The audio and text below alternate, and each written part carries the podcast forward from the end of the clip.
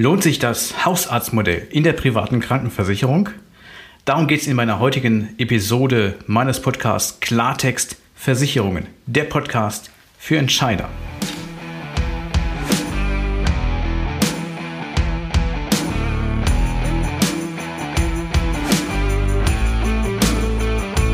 Versicherungsdschungel, Fachchinesisch, nerviger Papierkram und viel Gerede im blauen Anzug?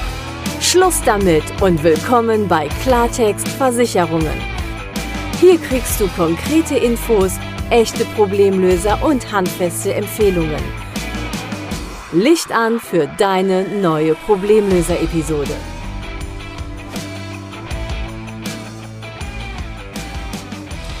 Herzlich willkommen zur Episode Nummer 4 meines Podcasts Klartext Versicherungen, der Podcast für Entscheider. Heute wieder mit einem Thema aus der privaten Krankenversicherung mit der Frage, lohnt sich ein Hausarztmodell in der privaten Krankenversicherung?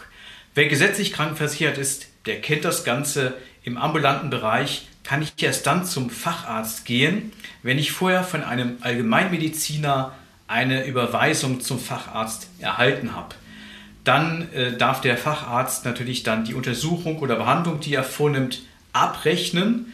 Und das bedingt eben die vorherige Überweisung durch einen Allgemeinmediziner. In der gesetzlichen Krankenversicherung ist das obligatorisch. Da kann ich gar keinen anderen Weg einschlagen. Das ist natürlich in der privaten Krankenversicherung anders. Hier ist es grundsätzlich möglich, direkt den Facharzt zu konsultieren und die Kosten, die daraus entstehen, auch voll erstattet zu erhalten von meiner privaten Krankenversicherung. Natürlich im Rahmen der tariflich vereinbarten Leistungen und unter Berücksichtigung von möglichen Selbstbeteiligungsregelungen im Tarif. Es gibt aber auch modernere Tarife der privaten Krankenversicherung. Da gilt ein sogenanntes Primärarztprinzip. Da ist es ähnlich wie in der gesetzlichen Krankenversicherung. Ich bekomme nur dann eine volle Kostenerstattung im Rahmen der tariflichen Leistungen bei einem Facharzt im ambulanten Bereich, wenn ich vorher durch einen Allgemeinmediziner eine entsprechende Überweisung erhalten habe. Wenn ich direkt zum Facharzt gehe, dann bekomme ich nur eine teilweise Kostenerstattung. Da hängt es jetzt ab, von welchem Anbieter und welchem Tarif, wo ein Primärarztprinzip gilt. Die genaue Vereinbarung ist, bekomme ich je nachdem zwischen 70, 75 und 80% der Kosten, die durch eine Verletzung des Primärarztprinzips, weil ich ja direkt zum Facharzt gegangen bin, bekomme ich 70, 75 oder 80% der Kosten erstattet. Das ist in dem jeweiligen Tarif geregelt. Bedeutet im Umkehrschluss, 20 bis 30% der daraus anfallenden Kosten trage ich als Versicherter selbst. Demnach ist es natürlich immer zu empfehlen, wenn man ein solches Primärarztprinzip in seinem PKV-Tarif vereinbart hat, dass man zum Allgemeinmediziner geht und wenn der Leistungen nicht erbringen kann, sondern die vom Facharzt zu erbringen sind, er dann eine entsprechende fachärztliche Überweisung tätigt. Wie das letztendlich in der gesetzlichen Krankenversicherung auch der Fall ist. Warum gibt es überhaupt ein Primärarztprinzip? Das gilt ja nicht, das Ziel ist ja nicht des Versicherers, dass er die Versicherten gängelt oder es möglichst schwer macht, irgendwie medizinische Leistungen in Anspruch zu nehmen, sondern man weiß eben aus dem gesetzlichen System, wo das ja schon viele Jahre so gilt, dass das kostendämpfend ist, weil Fachärzte höhere Gebühren abrechnen als Allgemeinmediziner. Und wenn ich natürlich durch eine besondere Regelung in der gesetzlichen Krankenversicherung und in der privaten Krankenversicherung in Tarifen mit einem sogenannten Primärarztprinzip vieles erstmals zum Allgemeinmediziner bringe und das, was dort erledigt werden kann, bei geringeren Arztgebühren, eben dort auch erledigt wird und nur das, was wirklich dem Facharzt vorbehalten ist, vom Facharzt dann entsprechend per Überweisung erbracht wird, dann habe ich natürlich insgesamt geringere Kosten im System, als wenn ich frei zugänglich jeden Facharzt direkt konsultieren kann, vielleicht mit einer Zweitmeinung, mit einer Drittmeinung. Und die Erfahrung zeigt eben, dass es eine Kostenbremse ist.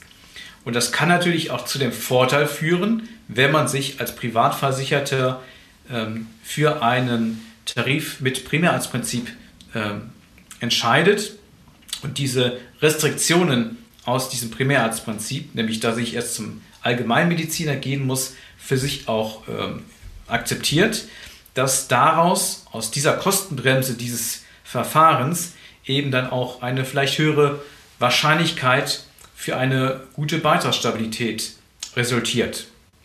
Was ja durchaus eine Sache ist, die für Privatversicherte interessant sein kann. Warum muss ich mich als Privatversicherter überhaupt mit einem Primärarztprinzip beschäftigen?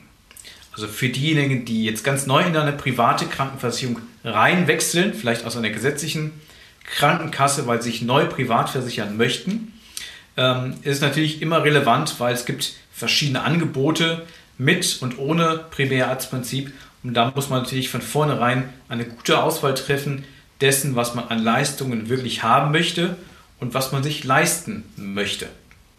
Für diejenigen, die schon viele Jahre oder Jahrzehnte privat versichert sind, die kennen ja ein solches Primärarztprinzip in der privaten Krankenversicherung in der Regel nicht, weil sie in Tarifgenerationen drin sind, wo das damals einfach noch nicht Gegenstand war. Und jetzt im Zuge beispielsweise von einem Tarifwechsel eben vor der Entscheidung stehen können, einen Tarif zu wählen, der eben ein solches Primärarztprinzip beinhaltet und dann für sich überlegen müssen, welche Vor- und Nachteile hat das.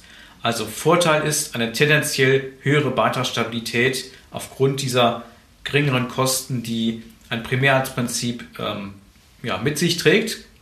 Nachteil ist natürlich, es dauert mehr Zeit, um letztendlich zum Facharzt zu gelangen, weil ich muss ja erst zum Allgemeinmediziner mir eine Überweisung besorgen und dann erst kann ich zum Facharzt.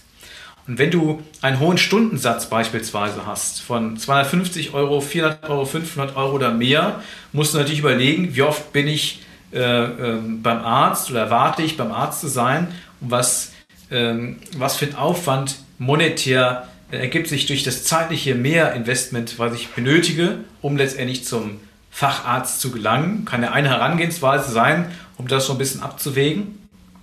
Oder du möchtest einfach das Privileg behalten, direkt den Facharzt nutzen zu können, bei voller Kostenerstattung dann entsprechend, dann ist eher das Primärarztprinzip für dich nichts. Dann gibt es andere Lösungen, die für dich sicherlich bedarfsgerechter sind.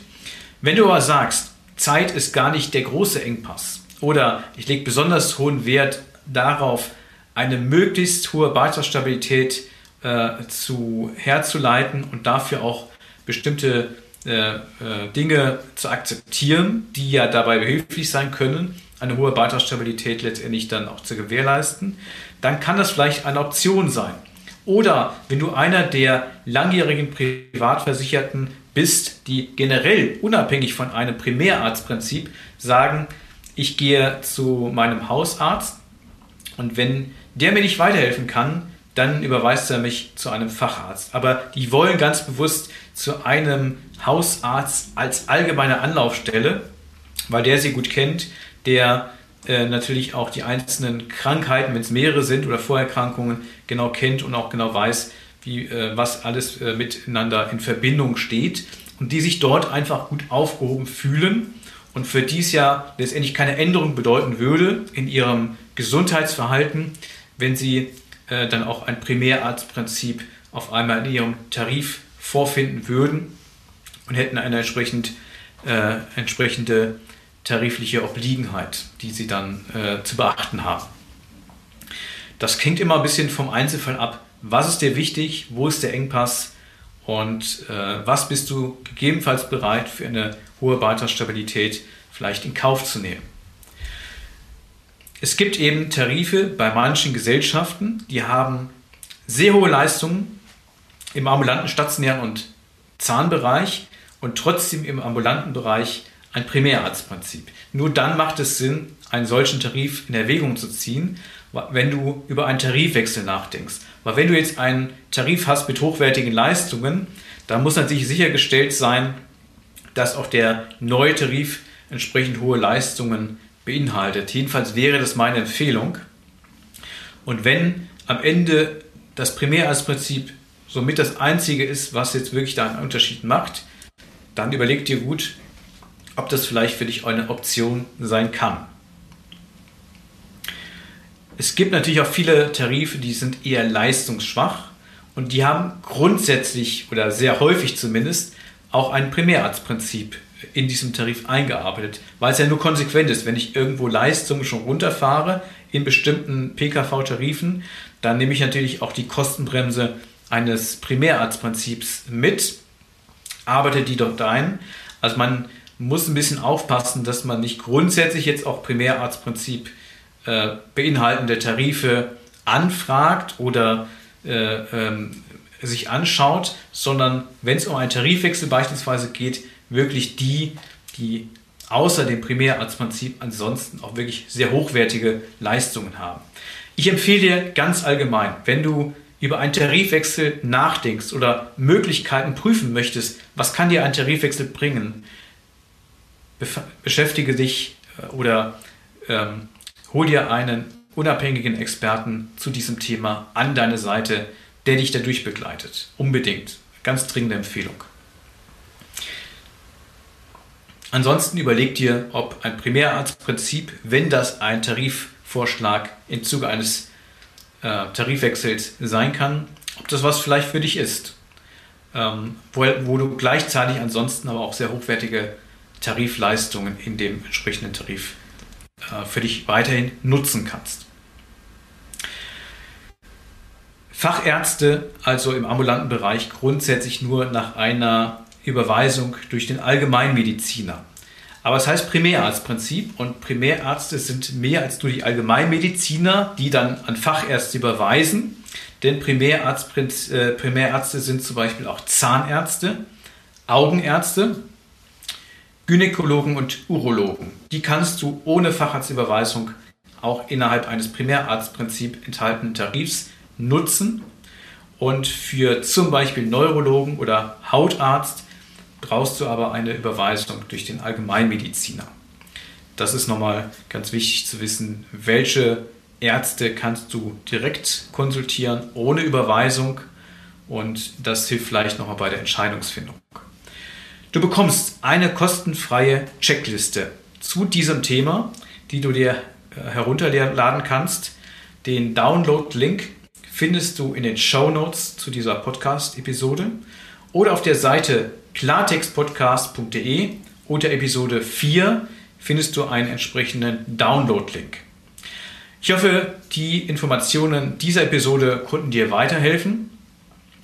Wenn du der Meinung bist, diese Episode oder dieser Podcast ist auch für andere Entscheider relevant, dann teile es gerne mit anderen Entscheidern, die du kennst. Ansonsten bedanke ich mich ganz herzlich fürs Zuhören und wünsche dir alles Gute. Vor allem bleib gesund. Dein Stefan von Klartext Versicherungen. Das war Klartext Versicherungen, dein Problemlöser-Podcast für mehr Durchblick in puncto Versicherung. Du willst mehr wissen? Dann ruf kostenfrei an unter 0800 PKV Live oder hör dir einfach gleich die nächste Folge an.